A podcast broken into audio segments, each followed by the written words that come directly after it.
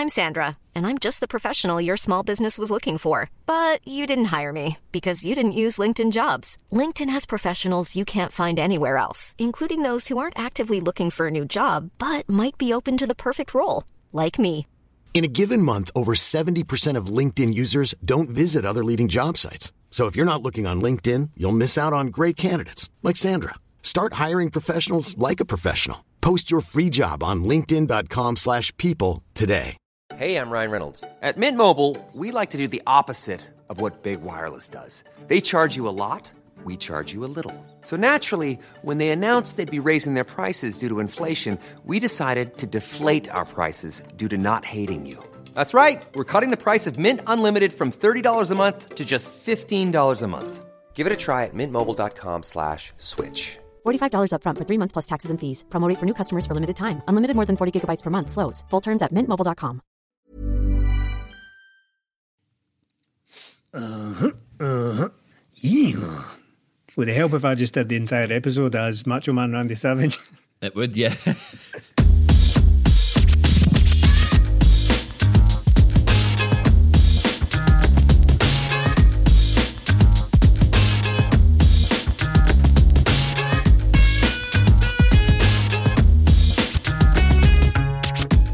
249 of 20 Minute Tims. This is the flagship podcast. I'm your host, Jamie, and I'm joined by Stephen Good evening. and Melly. Yes. So, we knew it was going to happen. Celtic relinquished the Premier League title for the first time in nine seasons in the, the meekest of fashion. Uh, in his final season, in his first stint, boys, Neil Lennon wrapped up the earliest league title win in history with a 5 1 away win to the newly promoted at the time Partick Thistle in match of 26. In his final season, in his second term, we see the 10 0 dream snuffed out even earlier than that, which is absolutely unbelievable, and a nil nil draw away to newly promoted Dundee United. It was only four seasons ago that Celtic stormed to an invincible treble, a team of unarguable domestic dominance, with our closest challengers, Rangers, scrambling from disaster to disaster, from joke signing to joke signing, from dud manager to dud manager. Uh, whilst we've been doing this podcast, we have unarguably seen the greatest club side that this country has ever produced in a generation. But a club created from scratch only nine years ago and who only finally, arguably, got their act together two or three years ago has managed to completely reverse the balance of power. For me, Stephen Amelli, the biggest issue here, the most galling thing is that the custodians of our club, on their watch, have seen us Muller and Rangers embarrassing them at every opportunity to not just finish slightly behind them, no matching them, but being well, well off the pace. Melly, what do you make of the title being surrendered? Eh, it's pathetic from Celtic, absolutely pathetic, and it's something we've spoke about on this podcast a lot.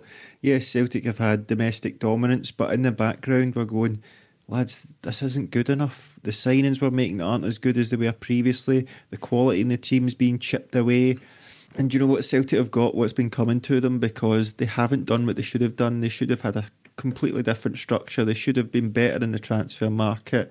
And then this season, when we asked for things like change, management change, they didn't deliver. And even when it got to January and they didn't sign MD, apart from a right back, you knew you knew it was curtains then. So this is what's been coming. And I said on the preview show yesterday, look, I sort of made peace with Celtic not winning the league because I knew it's been coming for a long time. But seeing them win it, that really hurt me as well. Guys, it's only March. Keep the faith. We can turn this around. No title is ever lost in March. That That's simply impossible. I don't know what you are talking about. All we need to do is win the remaining games, etc., etc. No Nah, hasty look- decisions will be made. nah, look, it, it's absolutely appalling. And just, I mean, purely on the, the football side of things, we've been over this so many times, but the, the only thing remaining for this dreadful season was to try and finish the season in some kind of respectable fashion, something, put a bit of pressure on to try and cut the gap down so that it was at least, you know, history wouldn't show that it was 20 plus points in the end. But we can't even do that. We, we can't even do that. It's been lurching from one embarrassment to the next. I feel like I personally have let Celtic away with absolute murder recently, just in the last three months, because I've been critical. I've been very critical on here, but even still, I've still been letting them away with murder because I keep adjusting my expectations based on the garbage I've been served up of late. Right, okay, the league's gone, but we can can we at least win some games? Right, okay, we can't, but can we at least play well? Nope, we can't do that either. Right, can we at least score some goals? Every time I set the bar even lower than it was before, they fail to clear it. and now we're in a position where the league is completely and utterly gone by the first weekend in March, which is yeah d- diabolical. At the very least, we could have kept this going. You know, beat them at Celtic Park and then maybe have forced them to work for it a wee bit, cut that gap down a wee bit. But no, that, that's all gone. That's all gone. Surrendered meekly in March. You're right, Stephen. The bar could not have been lower. We could no. the, the, bar over the last couple of weeks that us as fans have set for this club because we all knew the league wasn't going to happen. We knew yeah. the league it was only a matter of time. But the bar we've set for this team, for this group of players especially, because the manager's at the way now, so there's no expectation we can possibly place on Neil Lennon. He's fled the scene. But the expectation levels that we've set for these players is rock bottom. I mean, we are. You, you, you want to call Celtic fans entitled? All we're what we've we've got lower expectations of this team now than somebody supporting Kilmarnock or Hamilton. We want you to go and beat yeah. Dundee United. That's all we asked this weekend. How, how much lower do our expectations need to be for them to be met? It's it's honestly ridiculous. And we'll talk about the game in a minute, Melly. But we, I want to stay on this for a wee bit. But you said you know the signings haven't been good enough. We've discussed the signings. We don't need to, we don't need to go over old ground again. But you've also said that we should have changed the structure, and I think I'm not putting words in your mouth, but tell me if I'm wrong. What you're saying is this massive advantage we've had over the couple of, over the last couple of years, both financially and both in terms of winning and creating a winning atmosphere around the club. It's we've not really reinvested any of that capital in no. the, the club setup. So what we're left with just now is, ridiculous as it may seem, somewhat of a rebuild. When we sh- we should already be in the habit of winning. The rebuild should have gradually taken place over the last couple of seasons. We shouldn't be looking at Rangers now going, God, we need a, a coaching structure like them, or God, we need a director of football. And this should have been happening way before now. Yeah, it should have. been. what you were saying earlier about Celtic winning the Invincible treble, I always think the double treble team was the best squad I've seen at Celtic for a long, long time. When you think of the the options we had in that team, and if I take that squad to the squad now, this is just a cheap imitation of that team, a cheap imitation where uh, it's a phrase I've used already tonight. I've used it over the seasons in this. If you chip away at the quality in the team, what you're left with is going to be.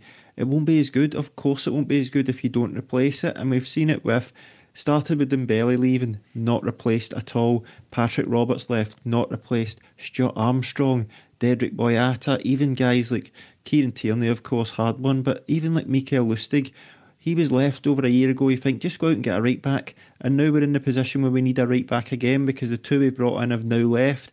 Celtic haven't been in a position to replace good players going out, whilst the rest of the team ages. When you look at Celtic's team now, the best players are the guys that were still there under Rodgers, Edouard, McGregor, Christie. They've not brought MD in that's made a solid contribution and has came in for he's a really good player. He can go on and do something. There's nothing like that at Celtic now. And what we spoke about over the years as well with the structure and all that is Celtic's plan.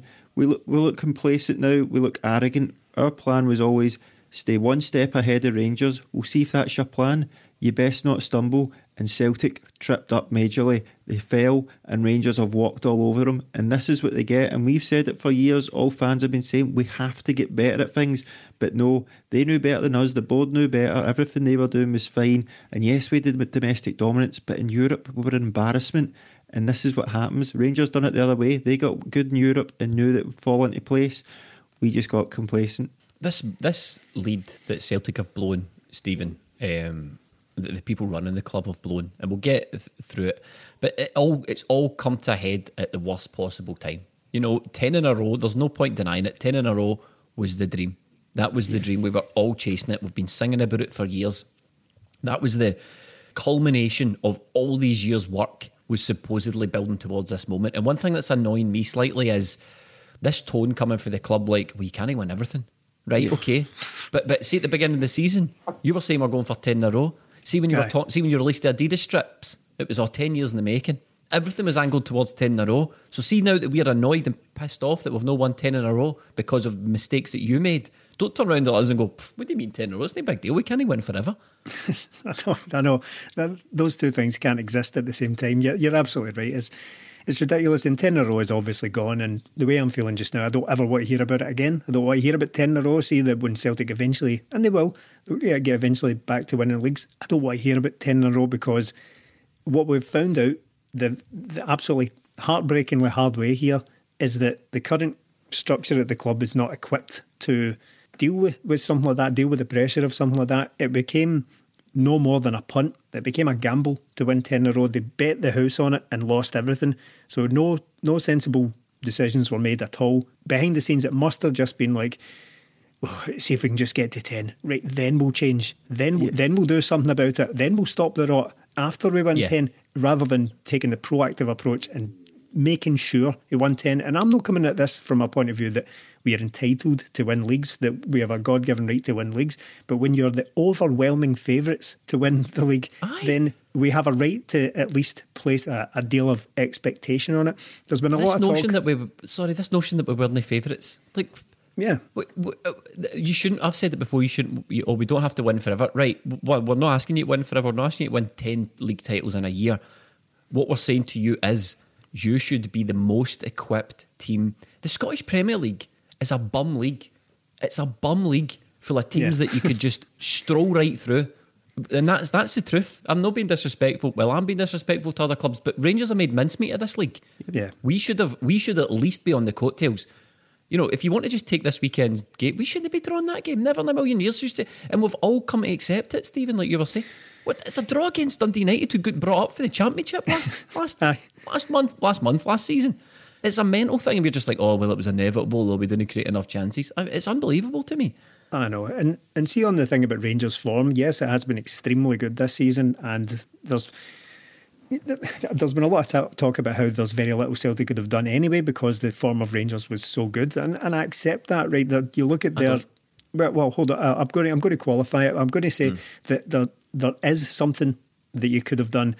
People forget that Celtic have already played them twice so and didn't lay a glove on them. So that has contributed to their good form this season. That has contributed to the fact that they're undefeated to date. As we record oh, this, they're still undefeated. So Celtic had two opportunities there to put a dent in that before we even talk about all the points that have been dropped elsewhere. So they haven't competed with, with them on the pitch. They've barely registered a shot on target against Rangers this season.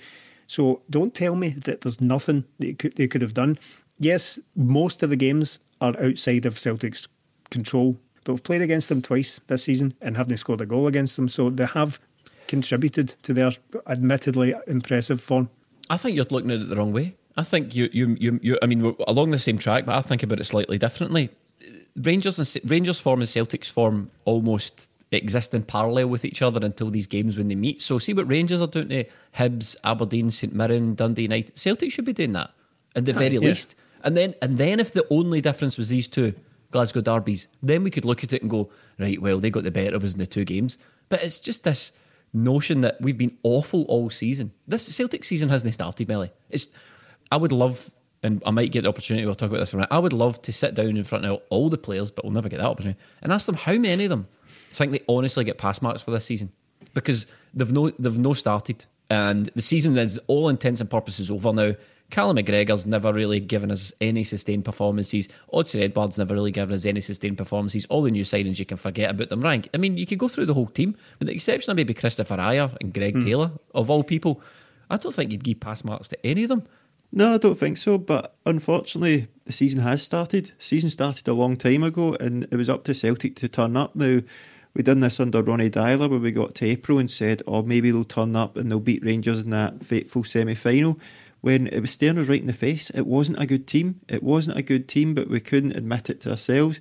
Again, with this Celtic team, they're not a good team. They've got good players, but they're not a good team. They're a shadow of their former selves. They they really lack in any sort of quality, any confidence, any swagger, any sort of pace in the team. And what you're saying about Rangers is true. Yes, maybe Celtic would get beat by Rangers down the line, and maybe if Celtic were good this season, it wouldn't have been enough. But right now, we should be we should be on our coattails because we we should have beaten everybody else. The amount of points we've dropped to bottom six teams to Aberdeen teams who can barely win a game right now. Hibs, Aberdeen, third and fourth in the league. They're absolutely terrible. The rest of the league is really poor, and Celtic have dropped points in 12 games. It's completely unacceptable the way it's happened, especially when this time last season, a year ago, was when Celtic beat St Mirren 5 0. 13 points ahead of Rangers to now, what would be 18 points behind them or something like that. That is a massive, massive swing. And Celtic, I think, are maybe 16 points off what they were this time last season. Insane. How does that happen, considering we've got pretty much the same team? And Stephen, I don't believe for a minute these stories that are coming out of Celtic Park that there was. These stories aren't coming out of Celtic Park, but you're given the impression that within the club there's this defeatist attitude, and we've been saying it for months. You hear excuses. It's an it's an it's an atmosphere of excuses that come out of mm, the club. yeah. But it's almost like nothing could have prevented this. It's it, like I feel like that's I feel like that's what the vibe is. Nothing could have prevented this. This season never got going, and it's I know I just said, and there are, as far as I'm concerned, almost everyone associated with this season, apart from a couple of players, is a disgrace for for the, the effort levels they've put in, and you couldn't possibly tell me that you know, oh well, this is a decide this is a thing because although these factors may exist and the mitigating circumstances may exist, they they other clubs have found a way to navigate them. Yeah, and uh, as what you're saying, the extinction level event has arrived. Is that upon us now? That has been brought upon us. Yeah, the, look, the, no, you're right about the excuses. That there is a, an awful lot of that, right all the way down to daft burner accounts appearing on Twitter with armed with every excuse under the sun, and it's it's kind of mortifying. And a popular excuse around just now is that well, football's just mental now. Football's just weird. You can't predict any of it. Oh, look what's happening elsewhere. Football's just it's just bizarro world out there. A, a wee bit of myth busting here, right? Th- A lot of um, chat is about looking at Liverpool and seeing how poorly they're doing at the moment, and saying, well, you know, that's kind of like Celtic in it. You know, some teams can't handle the pandemic. We're special. At no point in the last thirty years have Liverpool been in a position that Celtic were. No, at no point mm. to to compare their level of dominance to the Celtics is absurd.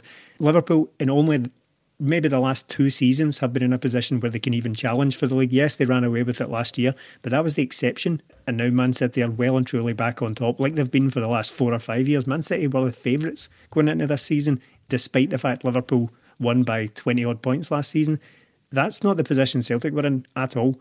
Liverpool have hmm. fallen off a cliff because they've had a ton of injuries and they've not improved their team in any meaningful way in three years. Not because football's just weird now. So I'm not I'm not buying this excuse that's starting to leak out of these places. And the thing about these these accounts that appear on Twitter with all these excuses, it was fun, but know when time is up. Know when know when your time has hmm. expired, and maybe time to just chuck it now that the season is over.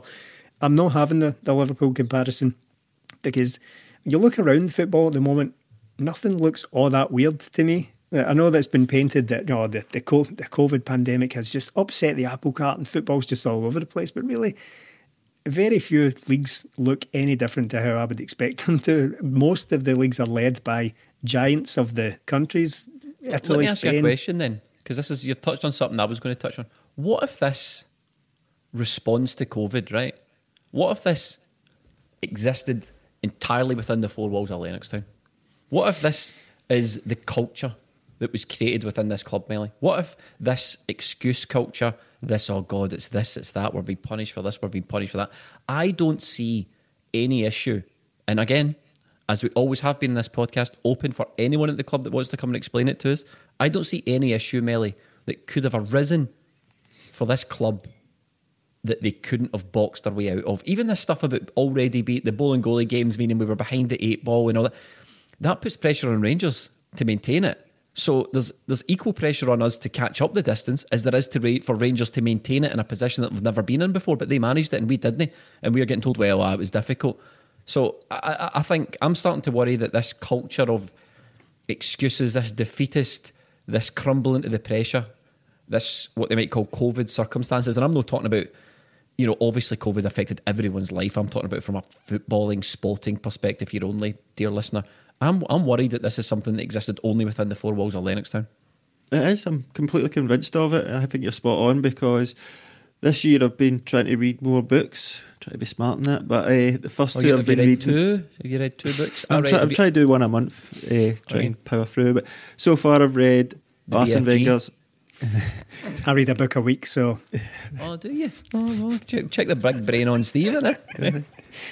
Uh, so so far I've read Arsene Wenger and Carlo. Sorry, mate. Go.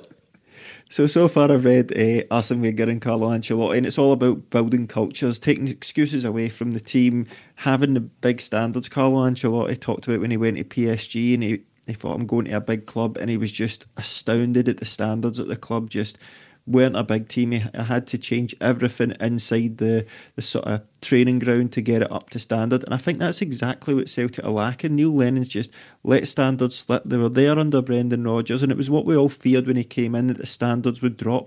And that's what's happened. You need to create a culture within a team that just creates a winning machine, and that was there. So why is that diminished over the last two seasons to end in this? Because Rangers, for they have been decent this year.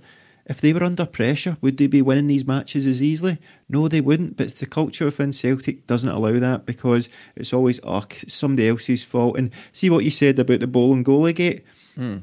That should never ever be used as an excuse for Celtic at all because it's an absolute nonsense. Celtic missed two games because of that. One of them they replayed two weeks later against St Mirren, so it was one game. The one thing that's probably had the biggest effect on this season is the Scottish Cup run. We missed two games because we had the semi final and the final, and because of those two games, we fell what three games behind because of one of the Bolingoli gates.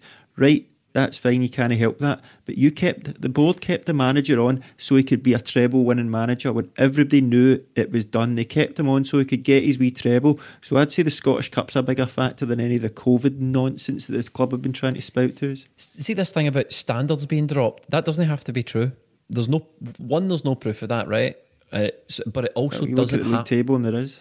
No, no. What you're talking about is Neil Lennon brought in came in and the standards, the professionalism. A lot of people quote, you know, when they say standards, I think what people mean is the professionalism of this the Celtic management setup was reduced. That doesn't have to be the case no. because the standards could be exactly the same as they were last season and the season before and the season before. But as you're traveling through this COVID, the standards might be the same, but the ability to navigate the problems, these are new problems that have arisen that didn't exist before, and you just don't have the ability to navigate them. So it's not really, it doesn't even have to be about the standard of training or the standard of coaching or this. You know, I've seen stuff online saying, oh, John Kennedy's coaching already looks better than Neil Lennon's coaching. Right, that's because Neil Lennon only let the Celtic media team film warm ups, and John Kennedy lets them film whatever they want. So this, I'm not defending that it might be the case that the standards drop. What I'm saying is, it doesn't even have to be the case. What my issue is, is that these circumstances came to everybody's door, and Celtic seemed to be the only club, Stephen, that couldn't deal with them. Yeah, yeah, that that certainly seems to be the case. That With the standards thing, though, it could be that it was a, just a rising damp, just a rot that had set in two years ago now, and as a result of that, we were ill equipped to deal with anything that came away. Now, I know it's all very well me sitting here and saying, oh, they should have just dealt with a COVID pandemic that that basically ruined the world for a year. Right? I, am mm. I'm not saying that. What I'm saying is that that came along and basically showed up that everything was awry behind the scenes. In my opinion, of course, I can only really speculate, but I can only speculate based on what I've seen. And the Dundee United game is another example of a a game that looked exactly the same as many did. Many have done this season, in that played some good stuff, but then fell off a cliff after an hour because the team just they don't look fit. I mean, the, the the tone was set way back when when Leigh Griffiths turned up grossly overweight, too too fat to travel to France, which is an incredible image, but he was too Hold unfit. On, dis- let me dispute that though. Sorry to jump in, but I, I, would dispute that point by saying the tone was set at that point because Neil Lennon was punished. Uh, Leigh Griffiths was punished for that. Yeah. So the tone the tone was set that you cannot appear like this. Not that you can. It was very clearly set. Well, he's playing again now, but he was publicly dragged by the manager for, for turning up in the shape that he turned up in. I agree what you're saying, Stephen. And after an hour, the team look as if they're blowing and for and you know they've run out of steam and whatever the case may be. But just on the on the Leigh Griffiths thing, he was very publicly dragged for turning up in the shape that he turned up in. Yeah, it may be unfair of me to hold Neil Lennon to some of the things he did in his first spell of manager, but we know from that that he's not particularly interested in things like diet and and fitness. Well, not fitness overall. Of course, you need to be fit to a footballer, but he's probably bringing with him two thousands levels of you know expectation when it came to fitness, and it's steak it's and chips for the pre-match meal. Is that what you think? Is that what mounds, you think we're getting?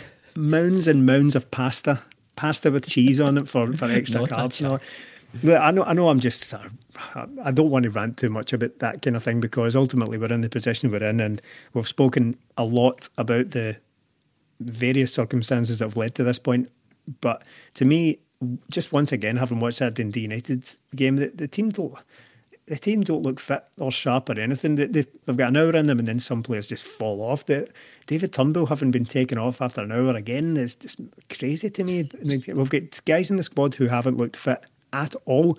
We're, again, I joked earlier about how it's March and the season can still be saved, right? But the reverse of that is that we are in March, we are seven months into the season, and some of the players in the squad have not looked fit for so much as one game this season. They have not looked fit enough. And we can go through the list of those guys, but it wouldn't really be kind of worth it because we all know who they are. But if we're talking about standards, then we can't simply ignore the absolute mountain of evidence in front of us that this team isn't particularly well run.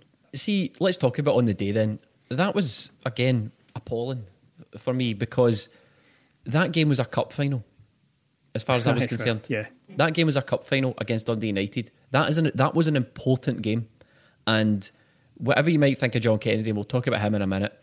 John Kennedy, we were invited to a fan media press conference where we got to ask a question of John Kennedy and of David Turnbull. We'll drop that in here so you can hear what we were talking about. Hi, John. How you getting on? It's Jamie Hi, from Jim. 20 Minute Tims here. I don't think there's any doubt that, and it's something that Neil Lennon addressed, that set pieces have been a real issue this season.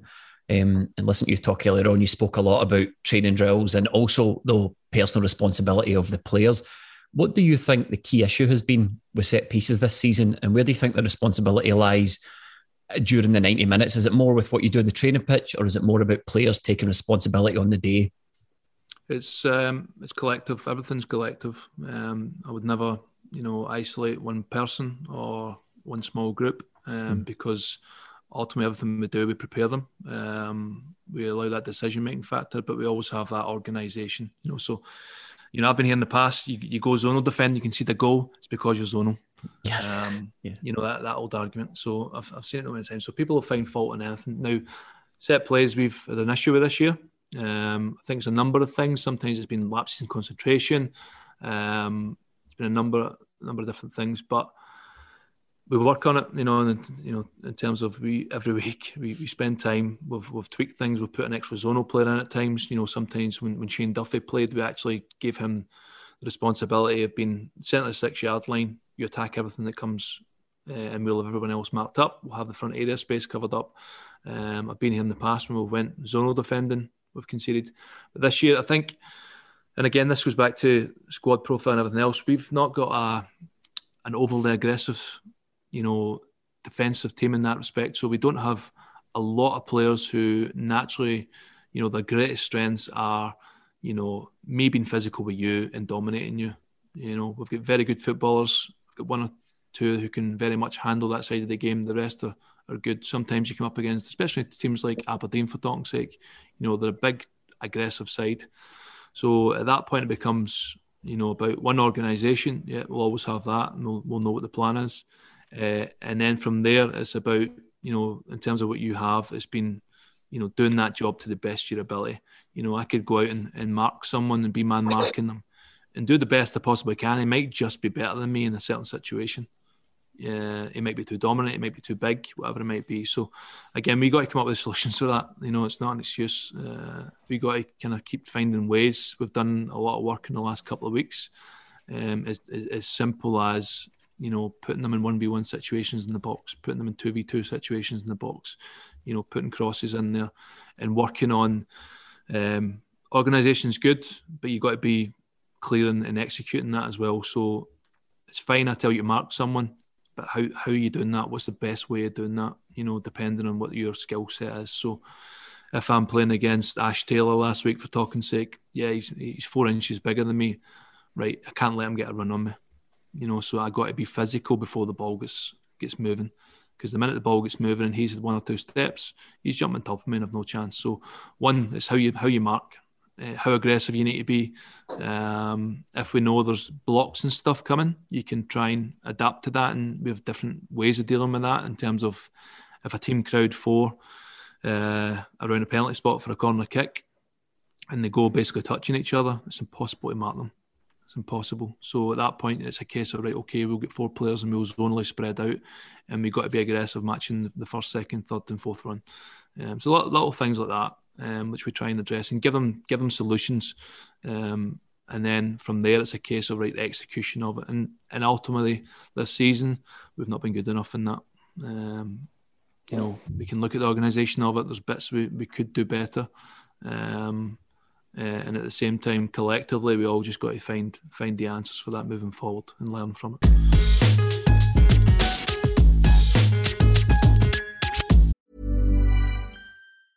It's that time of the year. Your vacation is coming up. You can already hear the beach waves, feel the warm breeze, relax, and think about work. You really, really want it all to work out while you're away. Monday.com gives you and the team that peace of mind. When all work is on one platform and everyone's in sync, things just flow wherever you are. Tap the banner to go to Monday.com. This Mother's Day, celebrate the extraordinary women in your life with a heartfelt gift from Blue Nile. Whether it's for your mom, a mother figure, or yourself as a mom, find that perfect piece to express your love and appreciation. Explore Blue Nile's exquisite pearls and mesmerizing gemstones that she's sure to love. Enjoy fast shipping options like guaranteed free shipping and returns. Make this Mother's Day unforgettable with a piece from Blue Nile. Right now, get up to 50% off at BlueNile.com. That's BlueNile.com. There's never been a faster or easier way to start your weight loss journey than with PlushCare. PlushCare accepts most insurance plans and gives you online access to board-certified physicians who can prescribe FDA-approved weight loss medications like Wegovy and Zepbound for those who qualify. Take charge of your health and speak with a board-certified physician about a weight loss plan that's right for you. Get started today at plushcare.com slash weight loss. That's plushcare.com slash weight loss. plushcare.com slash weight loss. Millions of people have lost weight with personalized plans from Noom, like Evan, who can't stand salads and still lost 50 pounds. Salads, generally, for most people, are the easy button, right? For me, that wasn't an option. I never really was a salad guy. That's just not who I am. But Noom worked for me. Get your personalized plan today at Noom.com. Real Noom user compensated to provide their story. In four weeks, the typical Noom user can expect to lose one to two pounds per week. Individual results may vary.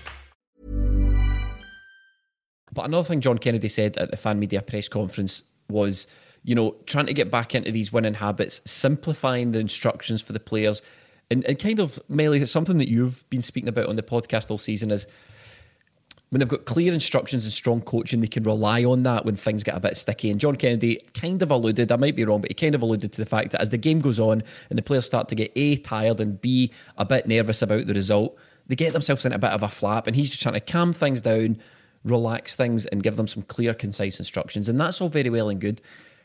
But for the player's point of view, I never saw one player come off that pitch looking as if he left everything on the park. That I didn't see it.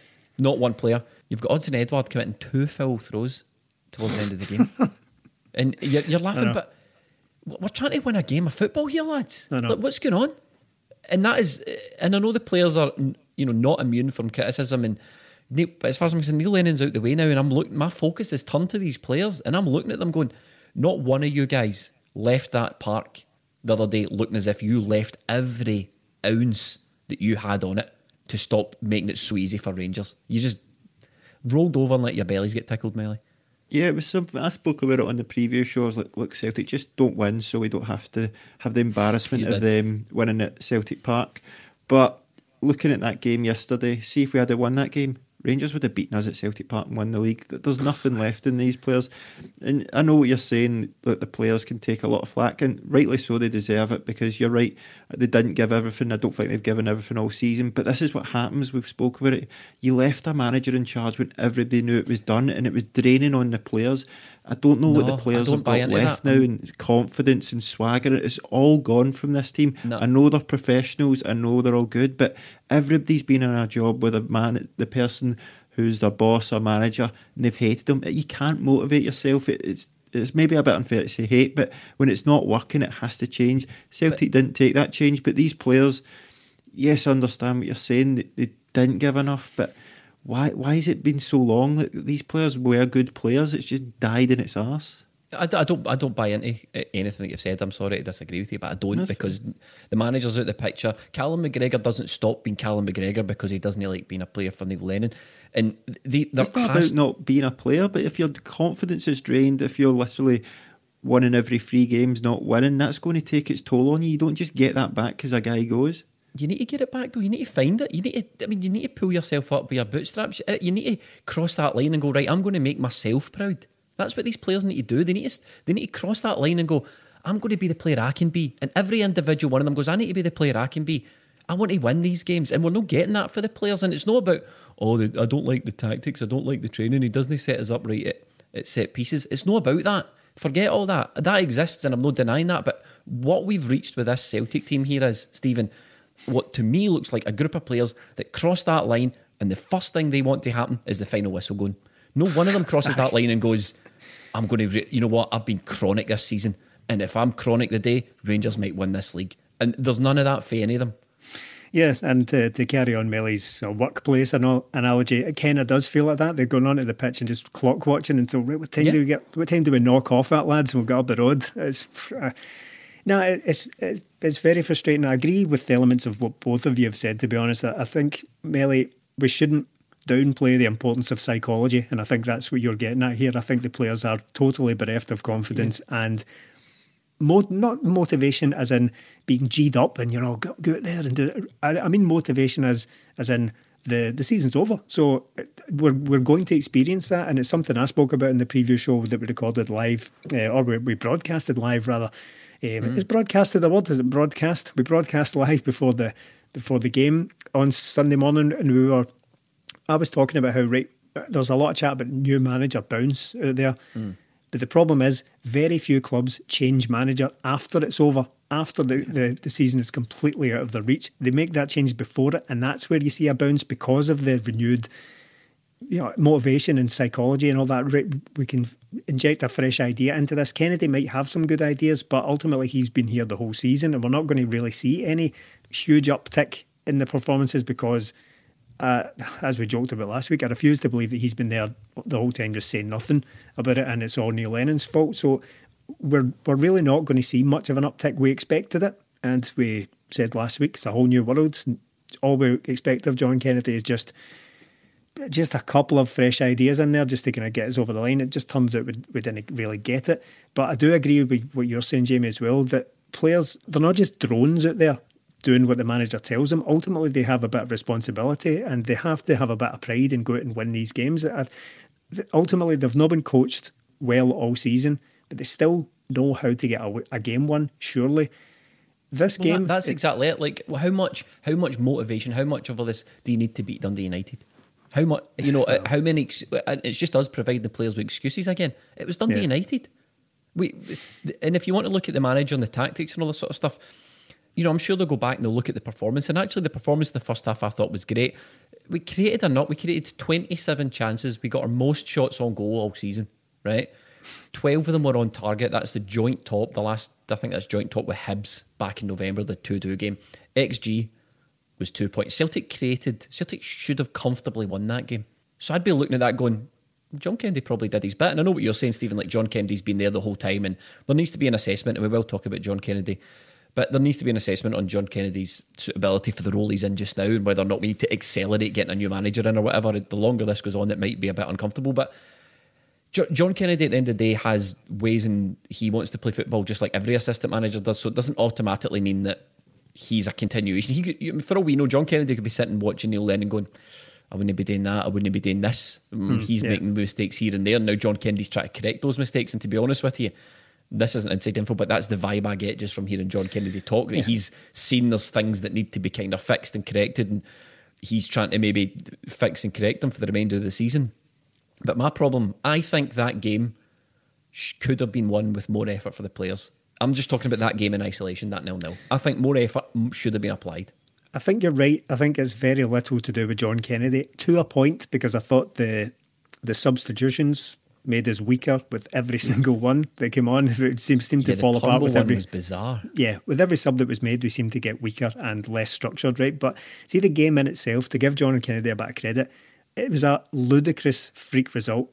Taken in isolation, it was ridiculous to have dominated that much and to have 12 shots on target. The, the chances that we did have and not win the game is crazy. See if Celtic had played well this season, see if it was a couple of seasons ago under Brendan Rodgers and we had a result like that, we'd all be sitting here going, Yeah, that was mental, wasn't it? That was absolutely yeah. ridiculous. We didn't win that game. But because of the way this season's been going, we're sitting here going, that, Well, that's just typical, isn't it? That's absolutely typical. And it's just the perfect way. It's like the most fitting way to hand over a title is just is just to oh. draw nothing each and not have not even have your your rivals forced into winning a game in order to win the title that we've done it for them. But the game itself, the whole season. Yeah, yeah, it does. The, the game itself was you know, pretty crazy that it's it stayed nothing each. Siegrist has made the headlines, of course, because he's made 12 saves in that game, which has his most of the season. He is the keeper in the league with the most saves out of anyone, but that's the most he's made in any one game, was in that with, with 12, which is, again, kind of speaks to just how how silly a game it was for Celtic not to have won it. Uh, uh, it's easy to say like everything was straight at him, and to an extent, a lot of the chances were straight at him. There was a lot of point blank stuff that just hit him, but you know his positioning is good. That's what lessens the need to make spectacular saves. So he deserves a bit of credit because you, when you contrast it with Scott Bain, who made a save with his face after missing a shot a side footed shot from about 25 yards that took a wee trundle towards him. He somehow missed it and saved it with his nose. Contrast that with their keeper, and it's an impressive performance. So, what does, that, what does this mean for John Kennedy? I don't think, in my opinion, this has harmed his chances of getting the Celtic job. That's not to say those chances were particularly high. In fact, I don't even know if John Kennedy wants the Celtic mm. manager's job. Um, there's an assumption that there's some sort of PR schmoozing routine going on with the club. The fact that we were invited to a fan media press conference, and this is to sell the idea of John Kennedy, the Celtic manager, to the fans. Nonsense, as far as I'm concerned. Absolute nonsense. And see, do you know what, dear listener? If that was the plan, one, we wouldn't be part of it, and two, we would tell you if we thought that yeah. was the plan. We would be upfront about it. I don't. That's not the, that wasn't the purpose of that that fan media press conference. Of some people have alluded to, but I don't think this necessarily harms whatever chance John Kennedy had of the Celtic manager. I think John Kennedy's done okay, Melly, the last two games. Yeah, I think so. Like, I know what you're saying. Like the players should have went out and won that game, but as Stephen said, the performance wasn't that bad. We just tailed off towards the end, and John Kennedy's subs didn't help us. But I don't think John Kennedy would and should be in any sort of consideration to get the permanent job. It's very rare that a manager takes over from a team and it gets much better because things get a bit stale if you hear the same voices. But it's very rare that a, an assistant manager takes over a failing manager and just manages to turn it all around the next season. That never happens. Never mind, rarely happens. So Celtic need something fresh. They need somebody fresh in for to get the fans back on board, to get the players reinvigorated as well. And while John Kennedy at the press conference he's done himself at the fan press conference, he spoke really well. I was hoping that in the last few games of the season, he could build his sort of reputation back up a bit because I think he's he's copped it but, uh, quite harshly off Celtic fans. We all know that maybe people want him out as well as Lennon. Look, that's fair enough, but I think he's a good coach from everything I've heard from players and coaches. So I was hoping he could do his reputation a bit of good, and if he's still here next season as a coach, that would be fine. But yesterday's game, while it, the performance wasn't woeful as we've seen this season, it wasn't about yesterday. It was about the rest of the season. Yesterday was just a, a, a, bad result. We didn't get the goal. It's the performances the rest of the season that have cost us. So I wouldn't really lay the blame at Ken, Kennedy too much, apart from the subs. But long term, we need somebody in fresh. John Kennedy isn't going to be the Celtic manager. Even if he had won all these games and the Scottish Cup, I still wouldn't want him in. See on John Kennedy and the he speaks really well thing. I've I've seen that kind of sneered at and kind of held against him a little bit. But I'm like, well, hold on, we were all angry at Neil Lennon talking Aye. his pish in the media, talking about how like, see see if we'd drawn nothing each with the United yesterday, which we did, and Neil Lennon was still the manager, he would have come out and called it outstanding or superb or like breathtaking or something like that. We were all angry at that, and now that we've got John Kennedy, who talks sense and breaks things down in a way that's easy to digest for fans and doesn't treat them in the way that Neil Lennon, guys like Gordon Strachan, and to an extent now Martin O'Neill does. Mm. Treat us with as if we're completely illiterate in the ways of football. We haven't played the game because so we don't understand it. Yeah, yeah, yeah. So John Kennedy is now doing that. I, I do accept that being able to do that and be able to translate his ideas onto the pitch are complete are two completely separate things. But I, th- I find that that him talking to us respectfully and actually trying to give us some information. I find that being sneered at curious, to, to be perfectly honest. I don't, I don't really understand what the problem with that is because it's something we've been sorely lacking in recent months. And I know people, just to address what you brought up a, a wee minute ago there, Jamie, about the and some people will be listening to this not really knowing what we're talking about because they won't really have been aware of things on Twitter or anything like that. But yeah, we were invited to to attend a fan media press conference and to allay any fears about how I'm now talking up John Kennedy because we've been nobbled by the club. We're in the pocket of big Celtic and we are being mouthpieces. No, that's not the case. And we have spoken about this. And if there's anything coming down the tracks at us that's going to suggest that we're selling the club's ideas to, to people, then we're, we're not interested in that kind of thing. There's nothing Celtic can offer us that would make us want to do no. that. But I'm just trying to be honest about Kennedy now, and, and I've been impressed with the information that he seems quite keen to give Celtic fans who, let's face it, have been completely starved of it in recent months, maybe even years. I find it strange as well. Look, I've not really made my mind up. I, I, to be honest, I don't want John Kennedy as Celtic manager. I think there's better people out there.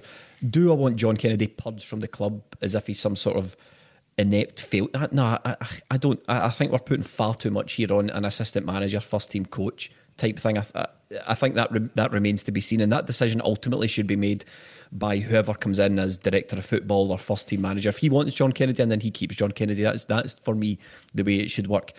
One thing that John Kennedy said after the game was that sometimes big rebuilds don't always work. And uh, there's sort of been an acceptance that we're going to have some sort of big rebuild at the club. Um, and as much as I kind of agree with what John Kennedy's saying, sometimes the big rebuilds don't work.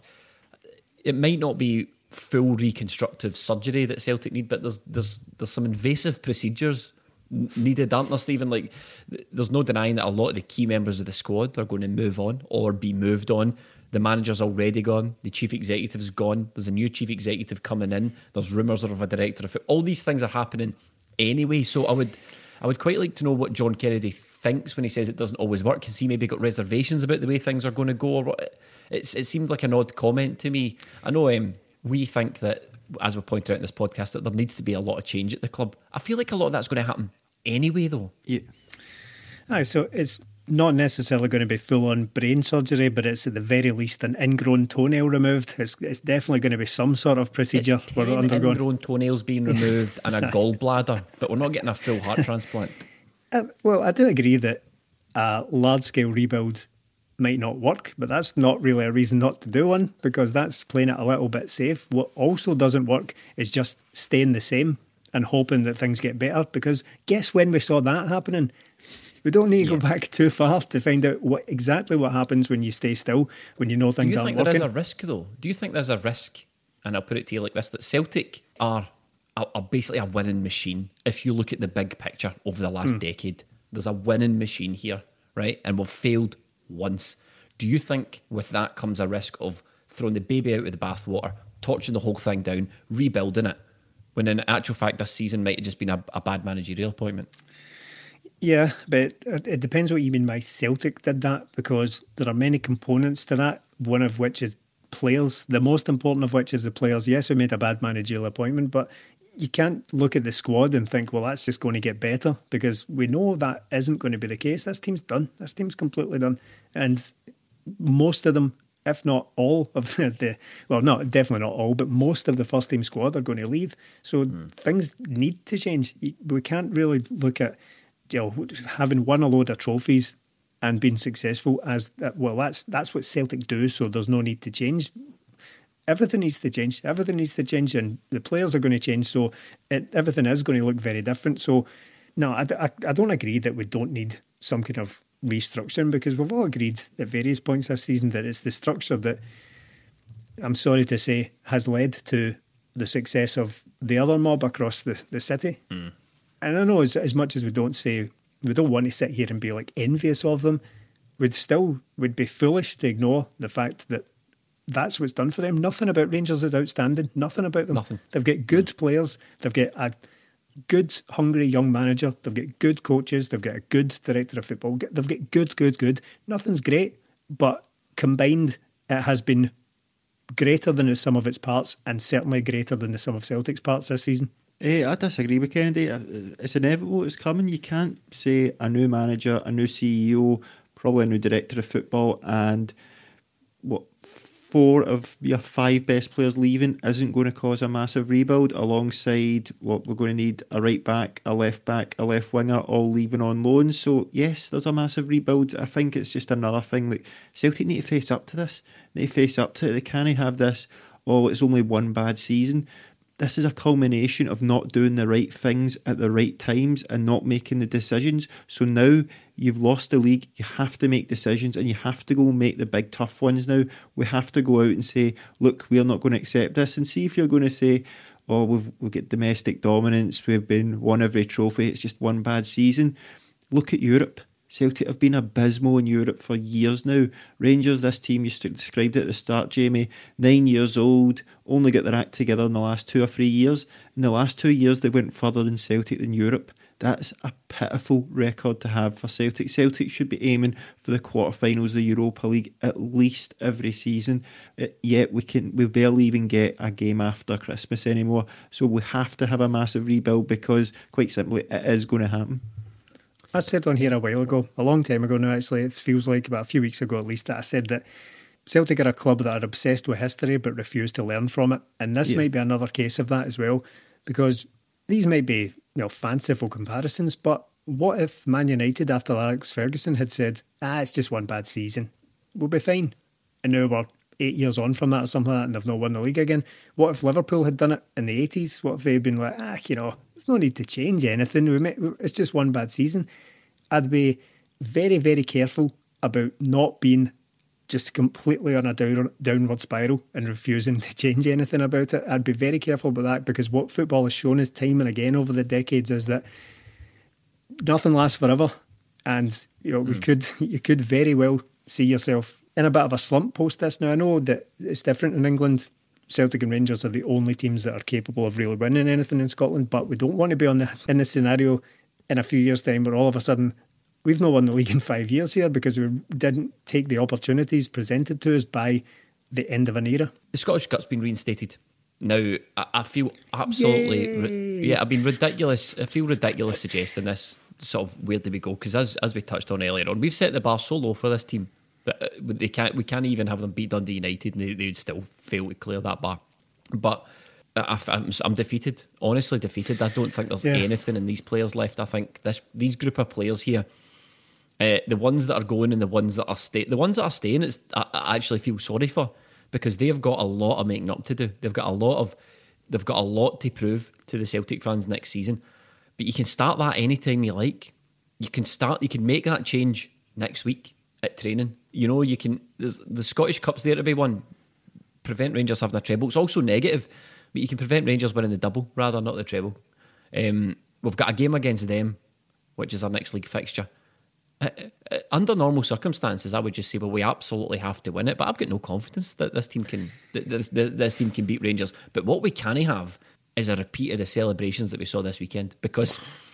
I it's one thing losing the league, right? And this might sound ridiculous, but the thing I never factored in was them winning it and Yeah. everything that goes along with that, and the mean. title party they're going to have, and the celebrations, and their fans doing the most bizarre things outside Ibrox. I saw a guy take a teddy bear of Hoopy the Huddle Hound and strap it to a firework and they'll throw it into the air, which was one step above the guy I saw hold a firework as it exploded in his hand at George Square.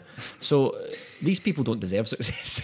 Well, they that- don't know what to do with it. They That could be a euphemism for what I also saw someone doing outside Ibrox as well, holding a firework in their hand and waiting until Oh, was it exploded in his hand. in his hand? Yes, he was. Yeah, curious lot. but but in all seriousness, no, it's appalling. It's appalling. I'm not going to sit here and wring my hands about COVID restrictions and all that kind of thing. I'm t- I'm purely talking about this from a a football fan point of view. To see this stuff, and uh, you're right, we hadn't really prepared for ourselves. I think we're all just the three of us. We're all in the same boat. Rest we'd given up on Celtic winning the league a long time ago. We maybe held on to faith a wee bit, you know, past a few people had, but we'd given up on that quite some time ago. But we hadn't fully prepared for what this was going to actually look like. The the inevitable winning of the league by by Rangers, and to have it so harrowingly thrown in our faces over the mm. weekend there. And I'll I'll have to admit, I, I stopped paying attention to it because it was in very real a very real possibility of it just completely ruining my weekend, and I, am not going to give them that satisfaction. But see the COVID thing, by the way, you, you can't. It's no hand wringing. We won nine in a row last year, and we didn't bother going out and celebrating yeah, it. Then that yeah. lot just do what they like. No, no, it's, it's, but it's, it's maddening they've just they've tested tested the electric fence to use the Jurassic Park metaphor, and they've found out that nothing happens. Right, if they go and just do that, nothing's going to happen. So they may as well just do it. And the floodgates are open now, so I dread to think what's coming next. But in terms of the quote celebrations themselves, because it didn't look like celebrations to me, it looked like looked like a riot. Why is their default setting always anger? Why are they always it's angry so funny, mate. So in the Discord. In the dis- a club built on hate. It is in the Discord. What I'd put in the Discord bef- just as just as the game was ending, just as it, the final whistle went in the Celtic game, I said, "How are the Rangers fans going to ruin their own celebration? Let's play bingo. Will it be rampant bigotry, bear on bear infighting, some poorly organised fan event, vandalism? Well, it was all of those things. It was all. It was all of those. The last ten years we've won the title, we've never done anything like that. It's always been like jovial and and, and, yeah. and friendly. Then they win it. They don't deserve it. I would ban them for winning anything again because they can't behave whenever they do. So that's that's my solution to it. Um, Melly, give me your thoughts on the Rangers game coming up. Yeah, it's going to be a difficult one for Celtic. What uh, now that we cannot lose the league, what I want to avoid is what we've seen over the years when Celtic have been dominant. We usually see when it gets to this game, when it's sort of all over, the team that are out of it, they just surrender meekly and the other team absolutely pump them. Remember, we beat them 5 1 at Ibrox when they were done. Yeah. Celtic simply can't allow that to happen. We have to go out there, we have to show some fight, show some determination, just everything we've spoke about. But the worry is, I don't know. I don't know if it's there from this team. Uh, the play, it's the players, Stephen. hundred percent for me. hundred percent is the players. The play, the John Kennedy can provide the players with the tactics and training they need to not go out and get pumped by Rangers, to beat Rangers at Celtic Park. It's on those boys to do it. That's there's no yeah. the bulletproof, the human shield is gone. It is on the players. And if if we put in another performance, another lukewarm performance, like we did against Dundee United, then I don't know. I mean, I don't know what I'm going to do. You can't do anything really except moan about it on a podcast. But it's, it's down to the players, hundred percent. Yeah, I, I, hesitate to speak. Honestly, it's like that Jose Mourinho meme. If if I speak, I'm in big trouble. It's like I, mm. I opened this podcast by saying everything I ask of the Celtic team, the Celtic players, isn't met Uh, nothing that every bar I set is failed to clear. So I honestly hesitate to speak about this game at all, other than to just express a bit of dread about it because of all the things Melly's just said about how they could smell blood, they could sense the opportunity to really rub it in, really rub salt in the wounds here, and just go out and absolutely demolish this team that are completely and utterly bereft of confidence and motivation, as we've already spoken about. Meanwhile, that team are absolutely flying in terms of confidence. They have still get things to play for. There's there's various motivations in this game. None of them really to do with football. It's really just about getting it over the other team, which uh, you know could be as good a motivation as any. But Rangers are in a better position here to go out and deal out a pumping, and I, I just I, I, don't know what to say about that to be honest, because you're right. We can't have that again that we saw over the weekend. I was midway through talking about I had kind of deluded myself into thinking that I'd come to terms with this season.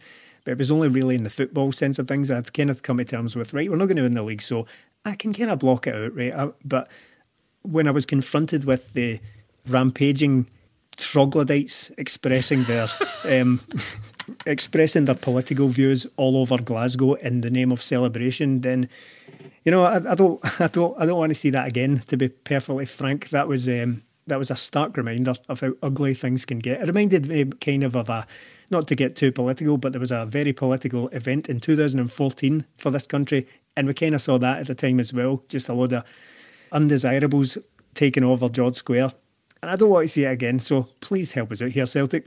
If I was if I was in that dressing room, or if I got the opportunity to speak to the players, and I was there, I would go. I would honestly open that dressing room door, and I'd say, "Go on, get out. You don't want to make it." I've made it easy for you. It saves all a bit of time, yeah. If you don't think you can cut it, that's what that's what that's what I would say to players. No, um, that's an office quote for anyone that is not familiar with the not familiar with the well from which we plumb to get jokes I on this podcast. Say, if you're not familiar with twenty minute Tims, you mean? yeah. Um, here's here's my expectation for the players uh, for the Rangers game. Don't embarrass yourselves. Mm, Just don't yeah. embarrass yourselves, and that's that's all. That's all I'm asking. I'm asking you to go out there because you, have embarrassed us anyway. We're we're embarrassed no matter what. Don't embarrass yourselves. Last time on this podcast talking about the Rangers game, I said, you know, go out and show them that you're the champions. And and this time, you know, I would be inclined to say something along the lines of, like, go out and just remind them there's a bit of fight left. Go out and remind yeah. them that look, I you won next year, but we'll be back next season. There's a bit of fight left in us. We're no down. This is just, you know, reminding them, getting the dig on them. You know, you might have lost the fight, but you you got you got a good jab, you got a good hook, and you rocked them a wee bit. You know, nah, not even going to waste my time. Just don't embarrass yourself. Don't piss the bed when you sleep over at your cousin's. That's basically what I'm going to tell Celtic. And on those words of wisdom, let me just sign off. Just want to say a quick th- look. We know watching Celtic has been a chore this season. Uh, we just want to thank you to everyone who's sticking with us on the Patreon, who's listening to us, who's leaving reviews, who's retweeting us. We really, really appreciate it. We know it's we know it's a big old slog, and doing this podcast, we've known nothing but Celtic success. So this is a bit of a strange one for us. Um, so I, I just want to say thank you, uh, Stephen. Yes, just to echo all those sentiments above, Jamie. Well said. We I totally agree, and thank you.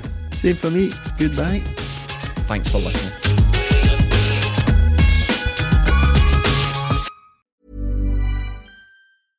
Want flexibility? Take yoga. Want flexibility with your health insurance? Check out United Healthcare Insurance Plans. Underwritten by Golden Rule Insurance Company, they offer flexible, budget friendly medical, dental, and vision coverage that may be right for you. More at uhone.com. Hey, it's Danny Pellegrino from Everything Iconic.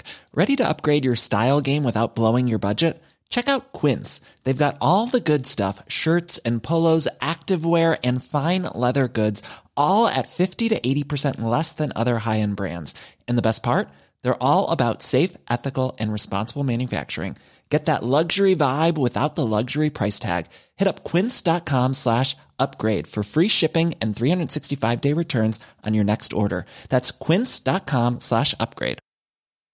Here's a cool fact a crocodile can't stick out its tongue. Another cool fact you can get short term health insurance for a month or just under a year in some states. United Healthcare short term insurance plans are designed for people who are between jobs, coming off their parents' plan, or turning a side hustle into a full time gig.